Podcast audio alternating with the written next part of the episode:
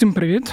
Мене звуть Федір Попадюк, і це подкаст «Кляті питання. Зараз я та заступник головного редактора Української правди Євген Будерацький будемо говорити про війну.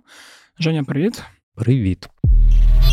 Давай одразу почнемо з теми фронтів. Коротко розповімо та зафіксуємо, що змінилося за цей тиждень.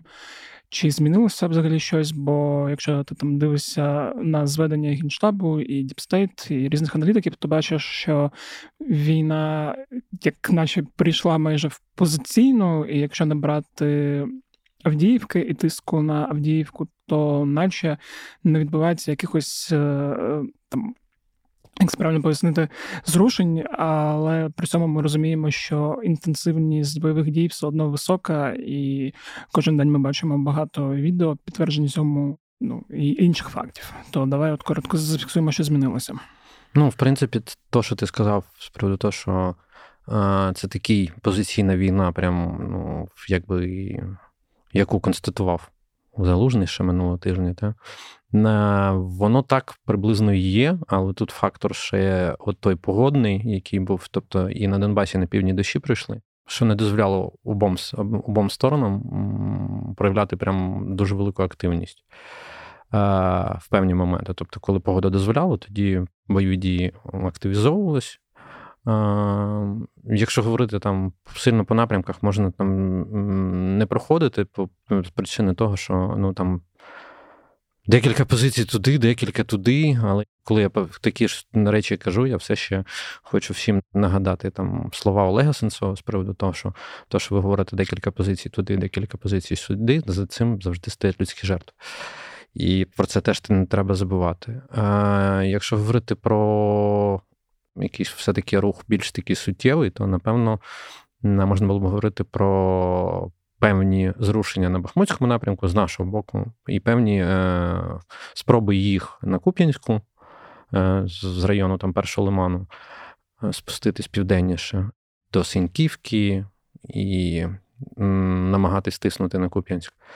І напевно можна було б, звісно, виділяти Мар'їнку, де все ще продовжуються бої, і росіяни хочуть її захопити, але в них це не виходить, слава Богу. І я би, напевно, ще згадав, окрім Авдіївки, та, що на півдні е, теж певні спроби росіян е, в якихось контрнаступальних дій.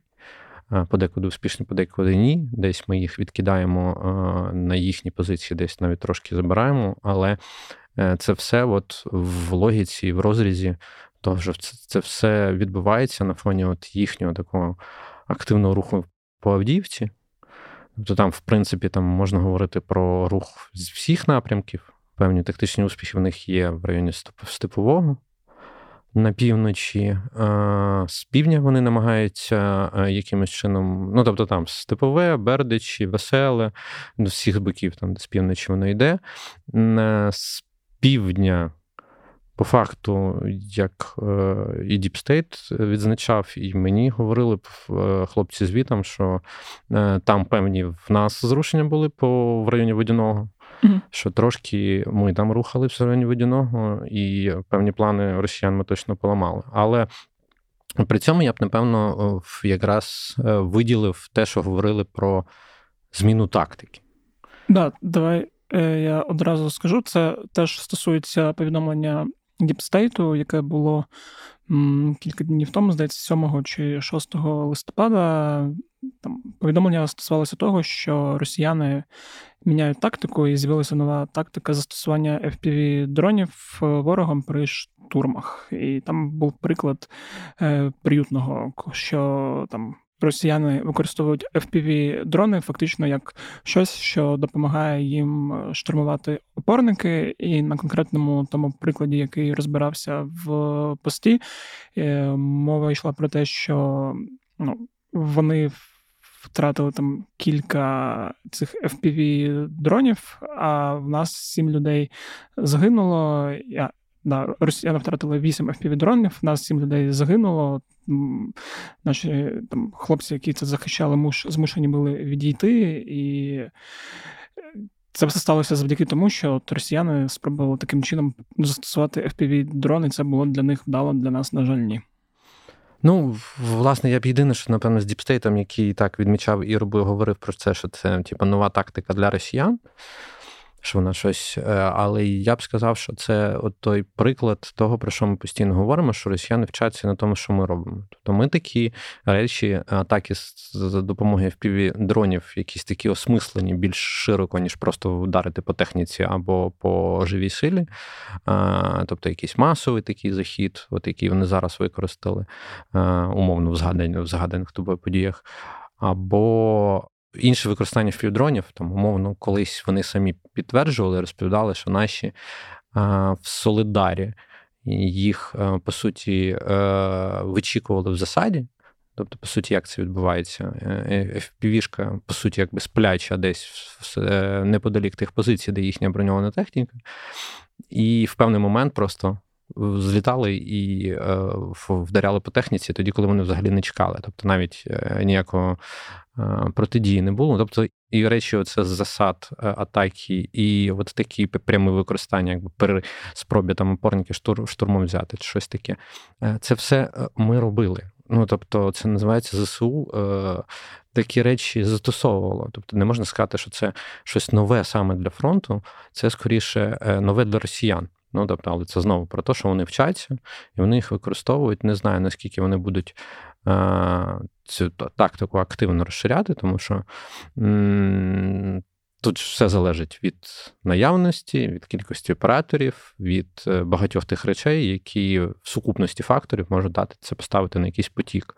Ну, я подумав, що це ж має ще залежати взагалі від е, якості їхнього особового складу, бо по координації це має бути ну, не найпростіша операція. Тобто є людина, яка всім цим керує, є людина, яка керує власне самим FPV, плюс е, хтось ще йде на штурм, і ну, багато є нюансів, коли можна провтикати і зробити щось не так. Ну, так в будь-яких речах можна зробити щось не так. Тому так, там потрібні люди, і е, в більшості, окрім того, що там потрібні ці люди, потрібно, щоб були, е, скажімо так, е, комфортні умови в якості протидії ребам. Це показало, що оця така, що доволі складно, напевно, такий. Е, е, індивідуальні реби, які там використовуються інколи, що вони просто не спрацьовують дуже часто, тому треба думати е, дуже дуже багато і дуже інтенсивно над тим, щоб покращувати реп. І знову і... повертаємося до колонки залужного з Так, про те, що дуже потрібні реп, і треба думати, що з цим робити, тому що реп е, буде визначально мати взагалі.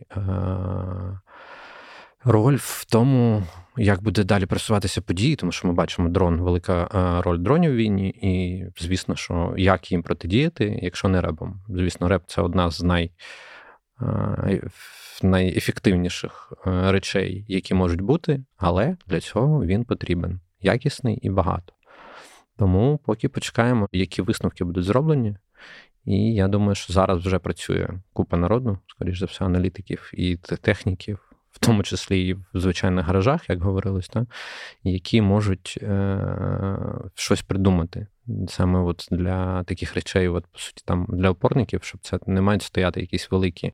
Як ми бачили буквально по минулому тижню, там полі 21, е, ми, здається, чи три чи чотири взагалі відео бачили, як полі 21 е, наші вибивали з багатьох позицій. Ну, це їхня ребельська така установочка і бачили, яким чином е, вони можуть заважати. Тобто показували кілька відео, на яких іде прильот, умовно, Хаймерса, е, і ти приблизно собі уявляєш, е, де воно має прилетіти. Ну, ти просто бачиш, куди воно мало потрапити, але воно потрапляє десь там в 10-20 метрах. І ти розумієш, ось реп, начебто, ну, типу, не не зміг знести взагалі, але зміг трошки збити. І просто таких відостей трошки більше, mm-hmm. там, де не зовсім влучають, знаєш. А це означає, що значить на якійсь стадії реп все-таки якимось чином намагається протидіяти цьому. І тому так, роль ребу буде велика. Е, Теж остання тема в контексті фронтів, яку я хотів е, проговорити максимально коротко, це е, лівий берег Херсонщини. Ну, лівий берег Херсонщини е, такий великий головний біль для росіян. Тому що ну, не вдається їм вибити на нас з того, що вони там вже називають там трьома плацдармами ледь, я б не сказав. Ну, тобто, навіть якщо ти дивишся там на карту і приблизно а, на ті геолокацію тих а, подій, які стають публічними, uh ми не забуваємо, що це доволі не публічно. Тобто, ми, е, е, наші ЗСУ намагаються більше того, що вилазить в інформаційний простір.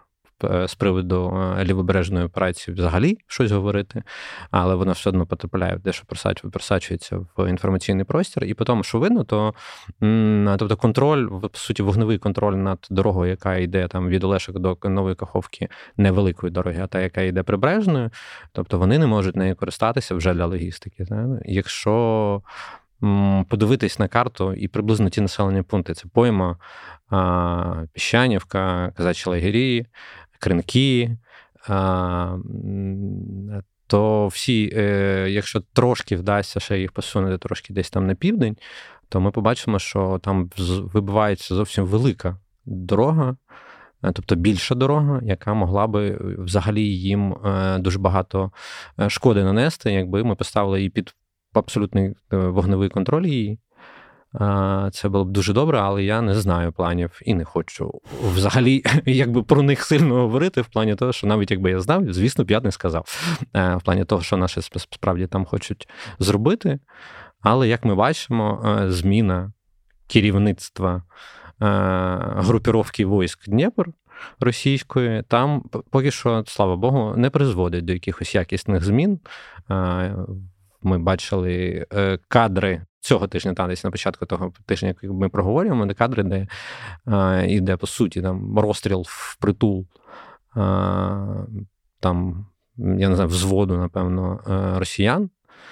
Які, правда, чогось перлись прям, знаєш, на відкритій місцевості.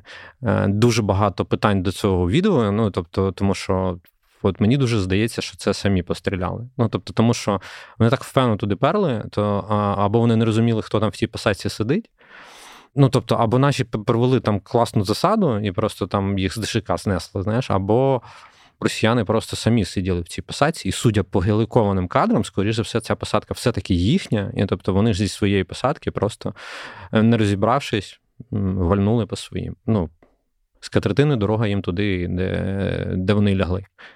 Це да. Ну, да, просто теж час від часу ми будемо про це говорити. Не будемо говорити більше того, що потрапляє в публічний простор з двох причин, тому що ми не знаємо, і тому що е, це буде неправильно. От, Але, да, як ти сказав, інформація просочується, і час від часу ми будемо згадувати і лівий берег Херсонщині. Також і ну так, знаєш, типа ми не будемо вам розповідати якихось інших речей, але при цьому е, я би хотів часто, враховуючи Херсонщину і там мої теплі почуття до Херсонщини, просто хотілося би е, Ем, нагадати просто контекст того, е, що це за населені пункти. В переважній більшості це населені пункти, в яких зараз все все, все проходять, всі найгарячіші події, а вони були затоплені після підриву Каховської ГЕС. Тобто, по суті, там дуже багато народу звідти насправді поїхало. Е, тому це така от, вона сіра зона не просто так, тому що там ще, по суті, плавні всюди, сильно багато рухатись броньованою технікою. Е, не завжди можна, скажімо так. Тому воно дає нам нам трошки бонус, плюс нашим підрозділам, які там знаходяться, для того, щоб е, ману, там вміло маневрувати, що ми і бачимо, враховуючи що вже більше місяця, і навіть, напевно, ще й більше е, істериків російських. Е, в російських ЗМІ, і взагалі в всьому всьому, і в каналах їхніх Z, що істерики є, зміна командувача того напрямку е, угрупування військ Дніпра теж є. Скажімо, і дії, які б е, главний десантник Росії Тіплінський е, зробив, ми поки що не бачимо. Ну і слава Богу. Угу. Давай, до речі, ще поговоримо про інші хороші речі, які відбувалися цього тижня. Я б сказав, речі, які вилізли на поверхню цього тижня. Або так. вилізли на поверхню цього тижня. Е, ну, Власне, було кілька вдалих ударів по, як це називається, скупченню військ. Ні, навіть скупченню військ, це по е, штабам чи. Ну, по суті, там було було два, здається. Ну, виходить, що два таких концентрованих були менші е, влучання. Там, умовно, в Чеплинці було влучання, але там, я так зрозумів, по просто по колаборантах наші вдарили. А, Ну, ясно, що вони не публікують, хто там ще був, окрім тих, хто там був. Це в Чаплинці було це влучання, яке е, стало привітом для Теплинського, по суті. Е, це те, що якраз вже вийшло підтвердження, по суті, в російських е, ЗМІ пабліках вийшли некрологи трьох високопоставлених полковників десантних військ Росії які і з датою 1 листопада, дата смерті, це якраз от той самий удар по штабу на Арбатській стрілці, яким передавали привіт Тіплінському, атакам саме. І я так розумію, привіт вдалий. Угу. Ну, верніше, не я так розумію. Ну, по суті, це підтвердження того, що це вдалий привіт був. Да, е, інша приємна. Ну, тут ще була ще інша приємна це Скадовськ. Да, Це от тут Скадовська, але поки що не зрозуміло, по якому саме штабу вдарили. Але вже е, просочиться інформація теж е, про те, що е, здається, декілька високопоставлених офіцерів. Поки що на даний момент їх називають ФСБшниками, uh-huh. але я поки що не бачу якихось таких е, підтверджень, саме що це саме ФСБшники були, але сам факт того, що навіть росіяни вже підтверджують, що там високопоставлені офіцери теж були. Да, ну по а туди інформ... вдарили Хаймарсами. Да, по цьому інформація, так розумію, буде трошки пізніше, бо якраз коли ми записуємо, новина власне і почала е, жити, і це почало активно обговорювати. І ще вчора, тобто 8 листопада, в окупованому Луганську ліквідували Філіпоненка, це колишній начальник управління так званої народної міліції, так званого ЛНР. Тобто підірвався він в машині. Ну, підпілля не спить. Да. Е, Причому, ну, я інколи про підпілля взагалі думаю, як е, про ну, явище, і пам'ятаю період минулорічний, коли мені здавалося, що підпілля е, більш активне. Е, з певних причин ця активність спала цього року, але от коли відбуваються такі речі, мене це не може е, ну, не радувати, особливо коли воно відбувається в окупованому Луганську, який в окупації ну, набагато довше ну, знаходиться. Майже 10 років. Майже 10 років, да. І що там є ще люди, які можуть таке зробити. Ну, От, власне, такий теж привіт всім місцевим і не зовсім місцевим е, колаборантам і окупантам, які думають, що вони можуть себе почуватися в умовному тилу. Ні, ну ні, не можете. Так, да, і це теж дає певний ефект. Е, ну, Бо якщо ми врахуємо, що все одно, поки йде окупація, і що вона довга, е, Росія намагається туди десантувати різних людей, які мають керувати справами і розбиратись. І коли ти час від часу читаєш ті чи інші е, російські змі по цій темі, то розумієш, що невисокі зарплати, не кар'єрне зростання е, не якби не є стимулом туди їхати. Тобто люди. Ну, цього ну, бояться, ну, і це, власне, добре, що вони бояться доїхати. Бо... Ну, правильно, не не лізьте на чужу землю. Бо це просто це от такі от посили просто йдуть навіть е, навіть не на лінії бойового зіткнення, ви можете е, відправитись, е, не знаю, чи не на небеса, чи то глибоко в землю. Угу. А, Якщо говорити ще про різні вдалі підриви, взриви, прильоти, то ну, неможливо не згадати удар по ще одному російському кораблю, е, який називається Аскольд. Е, судячи з усього, це був удар з скальпами. Хотів запитати тебе, власне, що це за корабель, бо ну, влучання було по ремонтному доку. Відповідно, він там знаходився і не функціонував. І з того, що писали, що це корабель, який є носієм калібрів, є носієм Оніксів.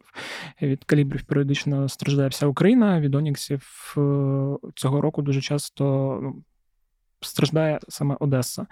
От і що я хотів тебе запитати: по-перше, що це за корабель, е, і по-друге, чи означає його вибиття, що там якихось обстрілів стане менше, і чи ні? Бо є відчуття, що ні. А, Напевно, знаєш, типу, тут можна сказати і так, і ні на твоє питання. От, Що чи е, стане нам там легше, е, враховуючи, що, е, скажімо, найбільшу небезпеку для нас несуть там е, це ракетоносії. Угу. Це виходить е, два фрігати, е, три корвети і кораблі е, проєкту Буян М і чотири підводні човни. Це було станом там на початок вересня. Це ми якраз проговорювали дуже сильно, верніше окремо проговорювали з паном Андрієм Риженко.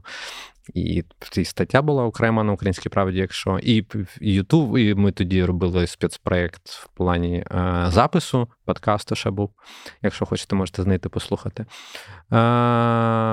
Власне, от це корабель, який ну, ми вже побачили, я думаю, всі, хто хотів, хто цікавиться, вже побачили, е, що навряд цей корабель, в який потрапили в доках кримських, е, що він якимось чином можна ще буде його ще, ще раз попливе. Та.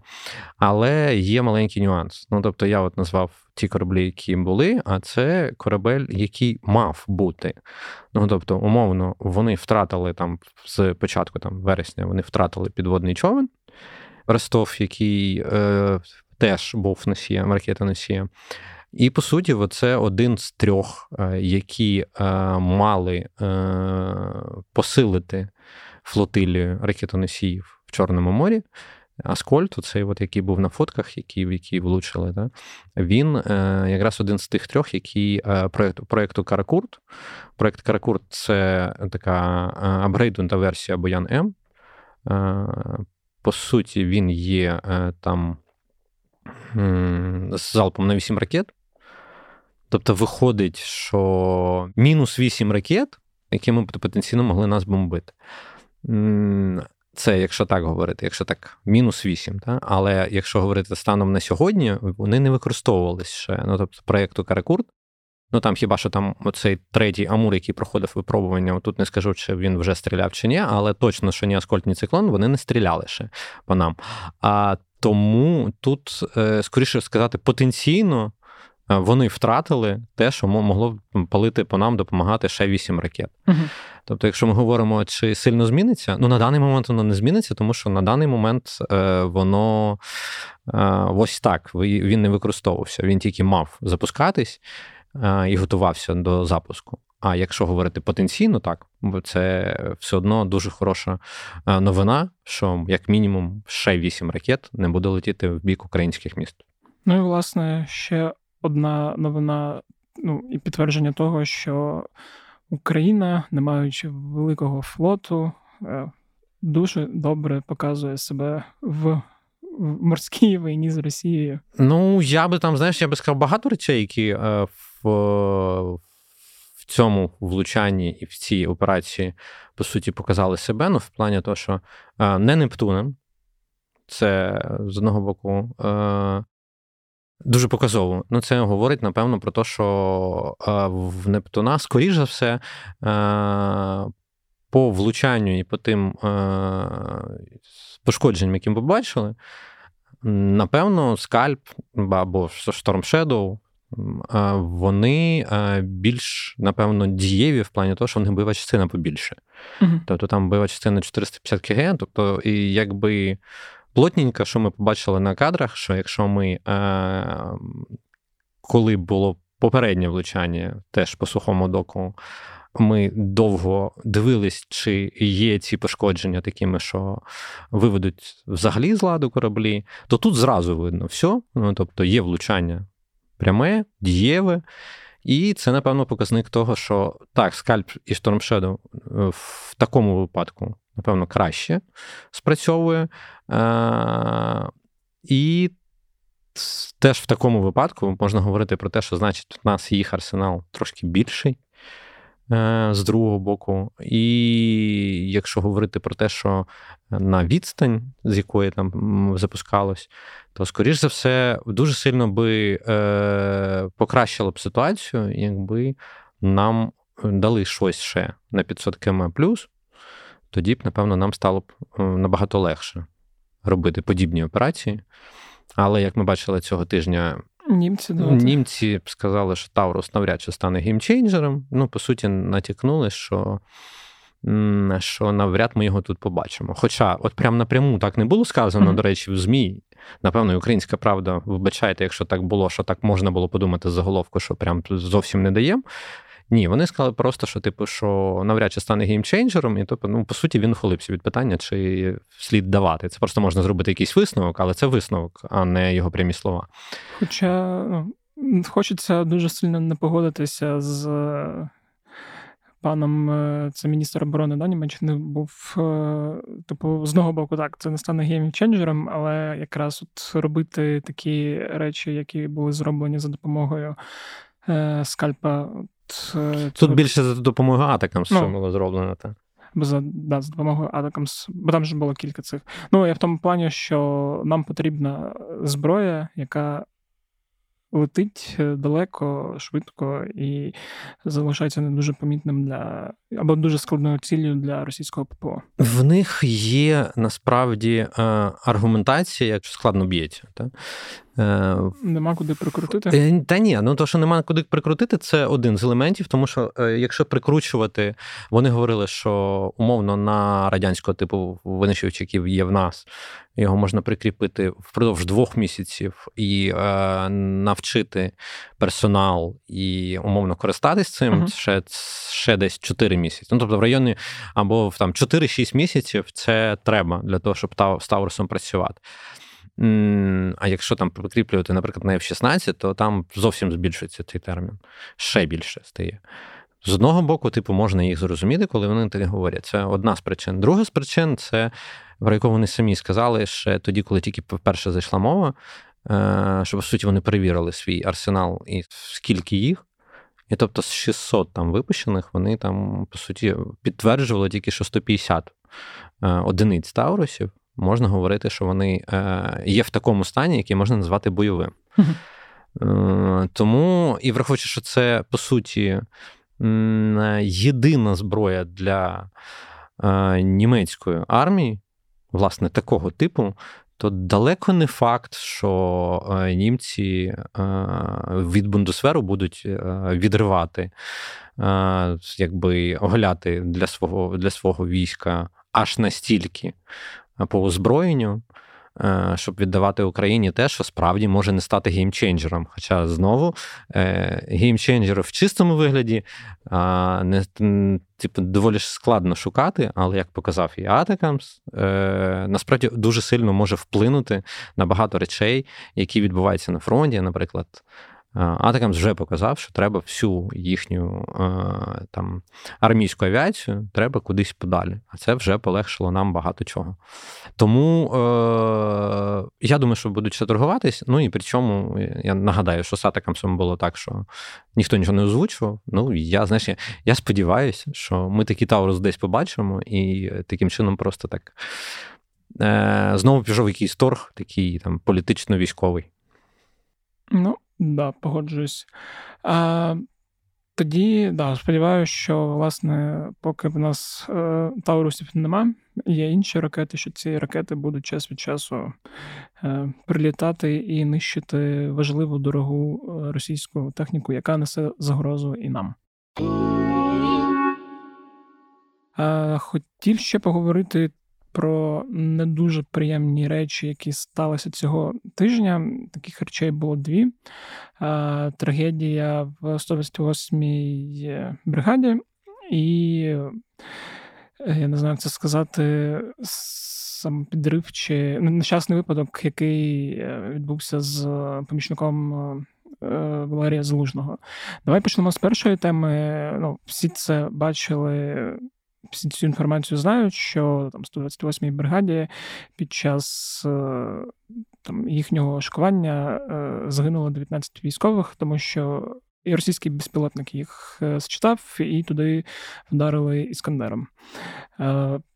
Там в момент, коли ця інформація стала відома, було ну, багато якби ще не зрозуміло, було багато ну, домислів, типу, чому так відбулося, і було багато питань взагалі до 128-ї і взагалі до, е, як це називали, армійського такого совкового яке таке коректне слово підібрати на професіоналізму чи щось, що типу нелогічно там робити якісь шикування поблизу фронту, бо ну, може пролетіти в будь-який момент, і, і, по ідеї, всі це мають враховувати. Розміщення в казармах, е, які на виду, ігнорування повітряних тривог самими військовими.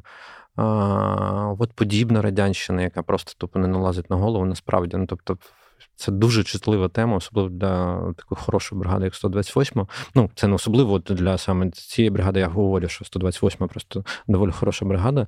І е, втрата багатьох бійців е, є великою трагедією, умовно, там, я думаю, для багатьох частин, особливо для Закарпаття, звідки сама ця бригада.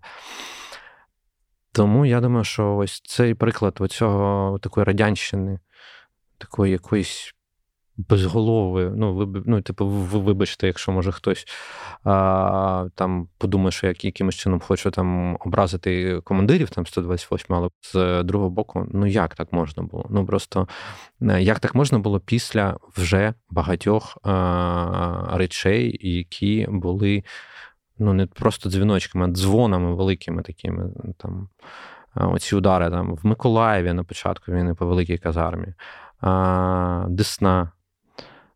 Це теж от, це називається по радянській дурості. Просто все, що відбувалось, і те, що відбулося зі 128, це якраз оцей приклад. Ну, як можна шикувати, е, в, в, знаєш, типу, вичікувати на шикування, ставити багато людей, причому довго тобто їх могли замалювати, тому що це прифронтова зона. Ну тобто, ясно, що вас десь якимось чином можуть спалити. Ну, це так і трапилось. Тобто, знаєш, хтось говорив, там є якісь навідники. Ну, ми бачили відеокадри з російського безпілотника, який все це змальовував. Тобто, ну, я не знаю, три чи чотири місяці тому ми бачили, як е, наше ССО працювало на джерелгачі. От один в один історія, коли в тебе на відкритій місцевості, ну тут не на відкритій місцевості, але як мінімум вже на, на місцевості, яка проглядалась, виставляти, вишиковувати. А, Просто військових для того, щоб нагородити на день артилериста. Ну, я не знаю. Ну, тобто, Джерелгач мав показати. От бачите, от росіяни роблять так, вони дурні, тому вони поплатили за це там купи втрати купу народу, особового складу. Побачили, і висновків ніхто не зробив, що так взагалі не можна робити. Ну, от то, що страпило 128 це от якраз приклад того, що в Совковщину цю треба давно вже десь якимось чином вибивати з голів там і в наших командирів якогось вищого керівного складу. Е, ну, тому що, ну, блін, ну це в такі трагедії мають вчити, а, і вони не мають повторюватись. А по суті, це ну, в іншій мірі, але це повторення вже того, що було. Е, Я от коли згаданий нами сьогодні неодноразово DeepState робив аналіз, читав їхнє припущення щодо того, що цю інформацію могли е, ворогу повідомити завчасно, бо, власне, потім ми теж дізналися, що мав приїхати туди. Е, командир, е, він запізнювався, е, і, власне, це його врятувало від того, щоб померти. Для росіян це ну, важлива ціль, як я розумію, і якраз е, вони там наводили кілька прикладів, коли, власне, у росіян знаходили там. Скажімо, різну чуттєву для нас інформацію, яка в них не має бути, і там що могло свідчити про те, що хтось може зливати таке росіянам в тому числі. Ну, росіянами можна зливати, і е, враховуючи, що це якби 40 км від лінії зіткнення, то це може бути щось, знаєш, там, умовно, якісь телефони, які можна було запланувати. Ну, раз так далеко часто бувають з телефонами військові. Багато факторів, з яких я сподіваюся, будуть зроблені висновки. Ну тому що якщо не робити висновок з таких речей, то я не знаю, ну в нас е, ми від них відрізняємось тим, що люди для нас цінність, а не просто якісь галочки. Ну, знаєш, типу, от один, два, три, як вони там, вони ж не рахують особливо. Їм їм для рахунку треба, щоб розуміти, скільки ще наражають. А нам, тому що це наші люди, і це дуже часто еліта що взагалі це еліта нашого суспільства, і так їх втрачати от по таким безглуздим, безглуздим насправді випадкам. Дуже би хотілося, щоб зробили висновки. Угу. Е, Ну, да, я власне теж погоджуюся. І Якщо навіть там в Збройних силах є там представники радянського типу, для яких люди галочки, то вони мають все одно розуміти, що співвідношення галочок у нас і у росіян е, суттєво різне, і саме тому теж е, людей треба берегти. Що якщо вже є люди, які не можуть дивитися на військових як на людей, то хоча б е, їм варто розуміти, що співвідношення таке, що збройні сили не можуть дозволити собі втрачати більше. Ну, взагалі, важко дозволити щось втрачати, але це війна, і, на жаль, інакше не можна. Ем, друга тема, да, яка теж е, трагічна, сталася цього тижня, це загибель помічника залужного. Е, в момент, коли про це стало відомо, не було зрозуміло, що відбулося, власне, і здавалося, що це міг би бути якийсь е, теракт, е, приблизно те, що відбувається інколи з росіянами в Росії, от але там трошки пізніше стало відомо, що могло бути якраз якась халатність, коли просто випадково. З гранати видернули чеку. І сьогодні от вже офіцеру з апарату головкома повідомили про підозру, тому офіцеру, який подарував власне ці кілька е, вісім, здається, гранат ДМ 51 а 2 і в них поклав пляшку чогось алкоголя міцного. Ну, це. Ну, я не знаю, знаєш, це про знову про висновки, які мають бути зроблені. Тобто, то то хай слідство розбирається. Хай, от коли слідство точно скаже повну mm-hmm. версію, да, на даний момент зараз станом попередня версія саме така: подарували гранати. Е, людина подумала, що це якісь сувенірні, або що, і або знала, але необережне поводження зі зброєю, по суті. Ну тобто, зараз станом на сьогодні версія саме така. Про висновки, просто, ну, типу, які не стосуються того, чи наскільки ця версія підтвердиться або не підтвердиться. Висновок один. Такий самий приблизно, як і 128 в плані того, що це такий самий елемент оцієї радянщини. Оці всі подарунки зброї, ці всі, е, там, я не знаю, там, пляшки, горілки з боєприпасів або ще щось, що не є, ну, тобто, з бойових боєприпасів, не мається на увазі там патрони, звичайно, відстріляні гільзи або ще щось. Е, Ну, це все от елемент цієї цього радянського війська, типу, там, де оці е, там, знаєш, подарунки пістолетів, автоматів, гранат, тим більше вибухонебезпечних. Е, і оце все це от такий елемент чогось е, доволі складно пояснити, але це теж радянщина. Ну, по суті, там, знаєш. Тому що. Ну, хочете, ну треба точно розуміти, треба точно якось проговорювати. Або Ну, я просто не знаю, навіщо такі речі дарують. Щоби що? Ну, тобто, воно має бути там офіційно, якщо це в тилу відбувається, це має бути офіційно там проведено. Тут же ж, я так розумію, людина отримає не тільки за те, що е, не просто за те, що, типу, внаслідок його дій сталося сталося смерть, а може отримати за те, що я майже впевнений, що ті гранати якимось чином, можливо, навіть не були обліковані. Ну, власне, ДБР якраз і відкрив це кримінальне провадження, що людина, яка подарувала ці гранати, фактично ну, здійснила збут вибухових пристроїв. Ну от тому я я цього не можу зрозуміти, але напевно військові мені пояснять. Ну, для мене це елемент радянщини. Я спілкувався одразу після цього з декількома військовими. Більш такого, знаєш, е, західного зразку, вже вже сучасно. Вони кажуть, що це от подібні подарунки, це якраз от привіт з радянського союзу. Ну тому що, типу, в основному людина, яка має зброю, вона. Е, принципі, навіть якщо коли дарують якусь зброю, в основному дарують якусь таку, яку людина давно там вигледювала, якось е, приглядалась, хотіла, тобто знає про неї щось або ще щось. Я не думаю, що ці гранати це про то. Е, Ну, власне, да. Тому хотілося б, щоб такого було якомога менше. І сподіваюся, да, з обох цих прикрих е, випадків будуть ну, зроблені якісь висновки, і це не буде повторюватися в подальшому. Особливо да, шикування на лінії зіткнення і взагалі всі ці елементи, коли е, коли людей шокують просто тому, що так зручно, або або так заведено. Або так заведено, да. Хотілося б закінчити на чомусь е, пов'язаному з технікою, і в нас, е, коли ми приписували сценарій, е, була ідея ще поговорити про танки, і в цій темі танки навіть є три підтеми, про які варто обговорити.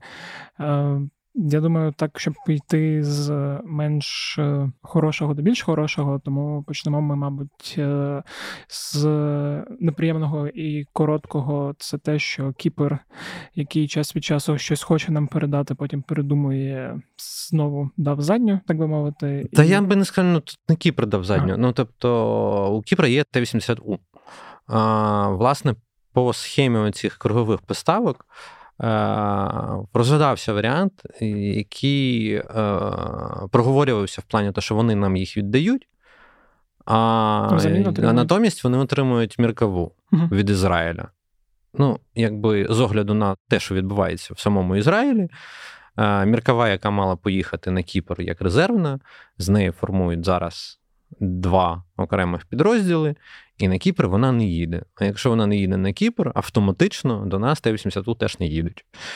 Е, це погана новина. uh Ну, тобто, це прям це прям то, що нам треба, тому що з танковою технікою е, треба, треба, треба. Е, да, Друга новина вона з Росії. Е, там повідомили про те, що вони вийшли на рівень е, виробництва, як вони це да, використовують це слово. Тут важливо ну, розуміти, яке слово, бо ми якраз зараз будемо детально все це обговорювати. Е, більш ніж двох тисяч танків на рік. Так, да, вони сказали, що 200. 200. Вони вони типу, виробили і вироблять до кінця 2023 року 2100 е, танків. Так, да, це звучить як ну, дуже страшно багато. Mm, так, це звучить прям дуже страшно багато. А враховуючи, що коли ми говоримо про наше, що у нас там 30 танків, ми намагаємось випросити. По суті, це і випрошування було. Вибачте, кому, якщо не сподобається це слово, але насправді це так і було. Тобто ми хотіли, хотіли танків, намагалися їх шукали по всьому світу, щоб нам їм дали. І як ви пам'ятаєте, якщо ми будемо це все разом. Е, сумувати, то це, буде е, то це буде точно не тисячі. І тому, коли е, чуєш цифру в 200, то в тебе починає так трошки фігівати. Так? Але ну, трошки не б'ється, тому що ще десь на початку року, наприкінці 22-го, на початку 23-го, багато аналітиків саме по бронетехніці говорили, що ну, росіяни десь умовно можуть 200-250 танків в рік виробляти. Звідки взялася так, ну це типу, звідки взялася ця цифра? Ну тут є багато різних ідей, які, скоріш за все, свідчать за те, що вони умовно вирішили, як в Радянському Союзі теж було заведено, робити план, і хтось зверху якийсь план дав. А, І ці 200 це в тому числі ті, які були зняті з, консерва... з консервації в зовсім різних станах. Я би хотів просто акуратненько сказати, в плані, що то, скоріш за все, це воно так і було. А, Ну, в плані, що вони це це саме будуть рахувати. Але з другого боку, це якби більш таке оптимістичне, типу, що вони брешуть, по суті. А, Але песимістично в цьому це те, що в них все ще їх дофіга. Тому навіть якщо вони кажуть по 200, і які будуть там зняті з консервації або ще щось, то в них вистачає там Т-64 і Т-50. Т-54-55 вистачає для того, щоб купу проблем нам завдати. І прориви в них є Т-90, і 72 багато. Тому це проблема, це складність, і це треба розуміти, що десь за підрахунками одразу двох західних е, аналітичних е, компаній, які я бачив за останні 2-3 тижні, коли. Е, два-три тижні, як Арестович прямо сказав. Е, два-три тижні е, бачив про їхні танки, коли вони тільки це почали заявляти. То декілька контор, одна з них доволі поважна шведська Фой, вона, здається, говорила і про те, що в принципі в них наявність їх десь 2,5-2700 танків зараз бойових.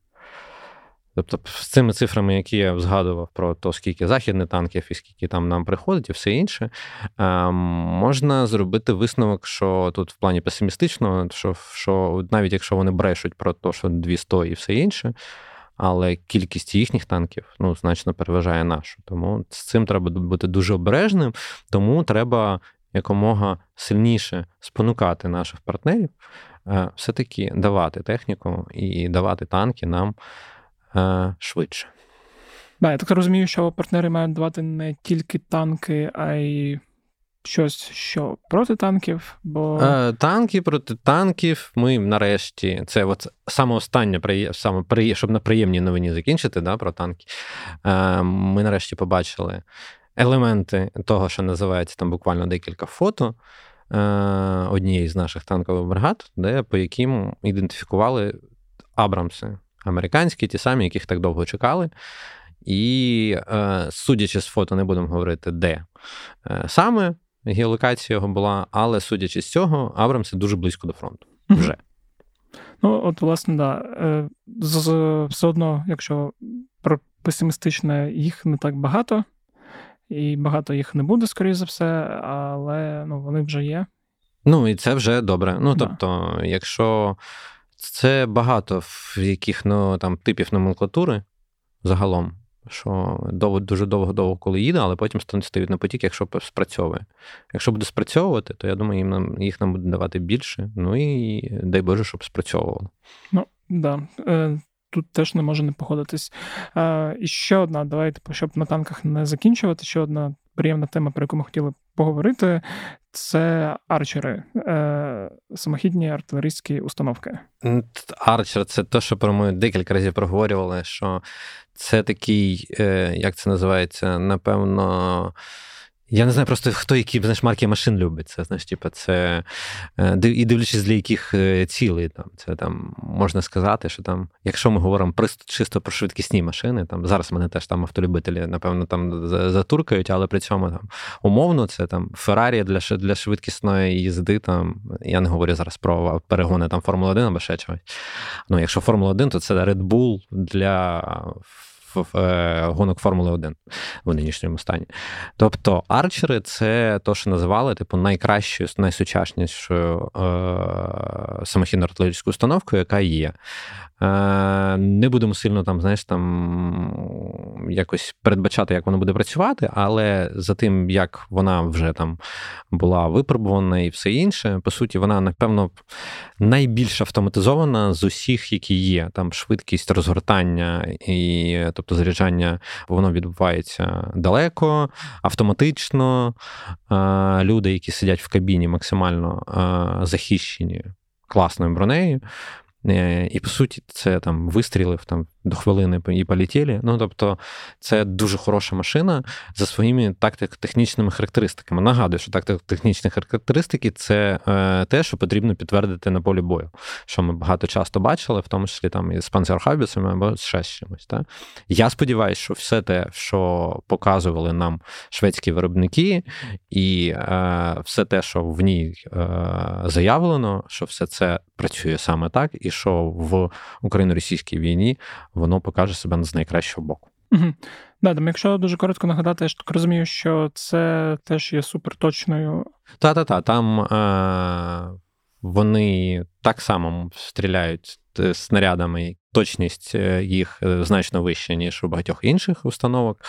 А, І робота. Ну і перш за все, то, що то, що в ній саме головне, це чіткість. Е, акуратність, е, беззбойність, як е, теж заявлено, та, і е, ультразахищеність людей. Угу. Оце для нас, враховуючи про що ми сьогодні проговорювали, це для нас, напевно, один з основних чинників того, що дозволяє вберегти особовий склад дуже сильно, при цьому якісно відпрацьовують.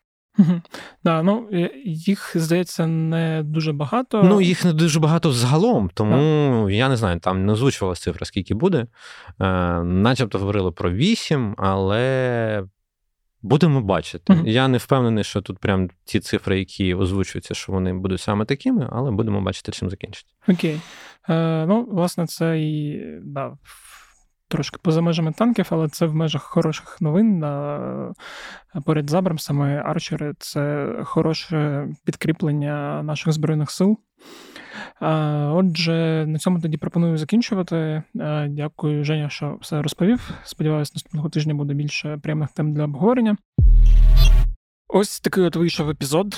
Дуже дякую, що дослухали. Якщо ви дослухали, то, мабуть, ви можете поставити оціночку цьому подкасту в Apple Podcast, написати там якийсь комент, або поставити оціночку на Spotify, або а, в Google Podcast ставити оціночки не можна, та й скоро Google подкасту не буде. До речі, якщо ви слухаєте подкасти на Google Podcast, то готуйтесь до того, що скоро вони мігрують в YouTube Music, бо так Google вирішив, про що мені нещодавно написав.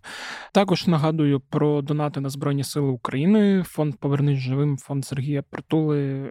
Донатьте взагалі кому хочете. Головне, щоб хорошим людям якщо у вас є змога підтримувати роботу журналістів української правди, то долучайтеся до клубу УП. Е, ваша підтримка, ваші донати теж е, допомагають нам працювати краще та якісніше і почувати себе впевненіше.